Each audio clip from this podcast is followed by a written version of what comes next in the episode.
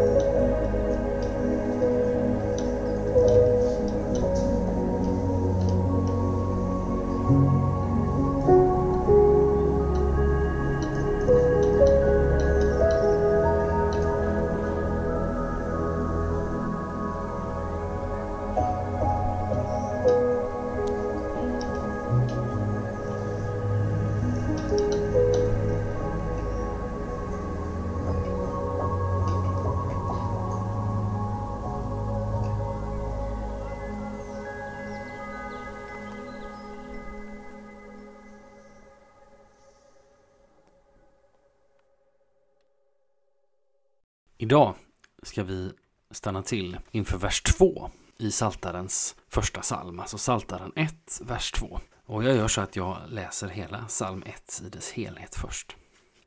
Lycklig den som inte följer det gudlösa, inte går syndares väg eller sitter bland härdare, utan har sin lust i Herrens lag och läser den dag och natt. Han är som ett träd planterat nära vatten, det bär sin frukt i rätt tid, aldrig vissnar bladen. Allt vad han gör går väl. Inte så med det gudlösa. De liknar agnar som vinden för bort. Därför döms det gudlösa där rätten råder och syndarna i det rättfärdigas krets. Herren är med på det rättfärdigas väg, men det gudlösas väg leder till intet. Ja, och den vers som vi nu ska stanna till inför Saltaren 1, vers 2. Och då får vi låna in några ord från versen före för att få hela sammanhanget. Lycklig den som har sin lust i Herrens lag och läser den dag och natt. Ja, Saltaren inleds med en tvådelad beskrivning av en människa som är lycklig. I förra avsnittet så fick vi ta del av den första halvan, Saltaren 1, vers 1. Den människa är lycklig, fick vi då veta, som inte följer det gudlösa, inte går syndares väg och inte sitter bland hädare. Idag får vi höra den andra delen, lycklig den som har sin lust i Herrens lag och läser den dag och natt. Den här tanken, att det är en källa till glädje och lycka att närma sig den lag som Gud har gett människan. Den tanken återfinns också i andra Psaltarpsalmens inledningar. Du kan se till exempel Psaltaren 112 och Psaltaren 119. Och den här tanken finns också på andra håll i ordet. Se till exempel Josua kapitel 1, vers 8. Termen Herrens lag kan syfta på såväl de tio budorden, de hittar vi i Andra Mosebok 20, men det kan också syfta på de fem Moseböckerna, på hela Gamla Testamentet eller på Bibeln i sin helhet. Och vi gör klokt i att uppfatta Herrens lag som hela Bibeln. För även om långt ifrån hela Bibeln utgörs av lagar i vanlig bemärkelse, ja, det vill säga bestämmelser kring vad vi får och inte får göra, så är Bibeln i sin helhet en helhet som vill och kan leda oss till Gud och visa oss hans vilja och kärlek på samma sätt som en lag kan och vill vägleda oss. Vi bör alltså ha hela Bibeln i åtanke när det talas om att ha sin lust i Herrens lag.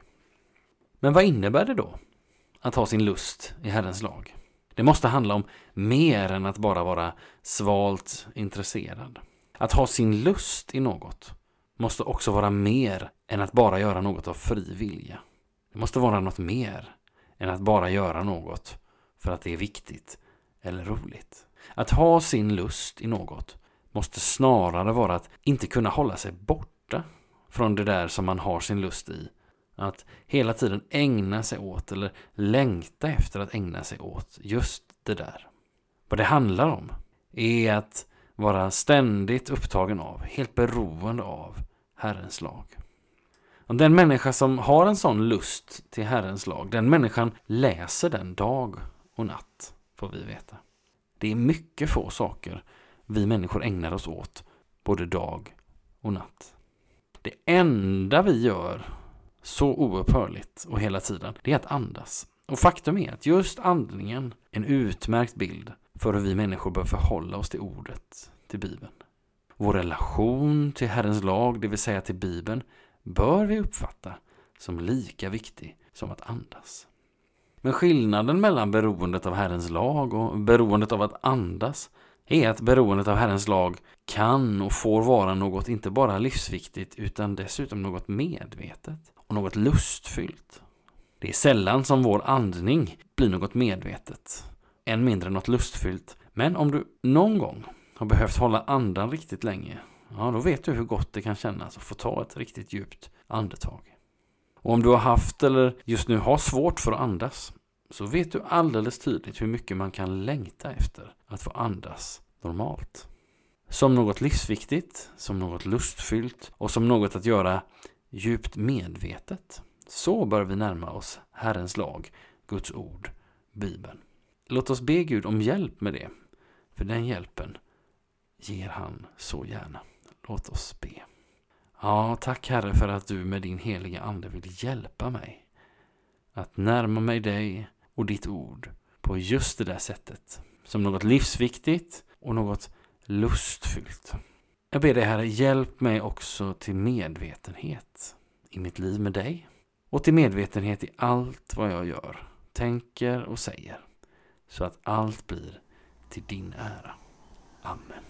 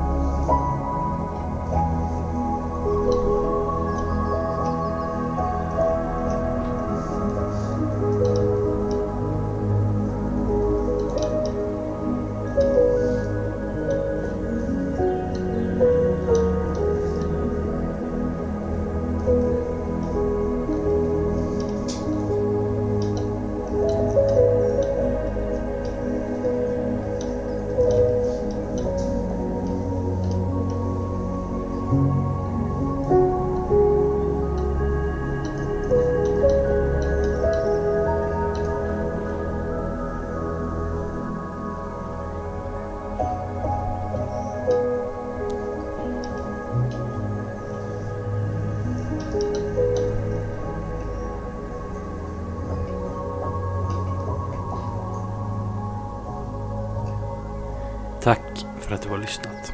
Tills vi hörs igen så önskar jag dig allt gott och Guds välsignelse. Hej då!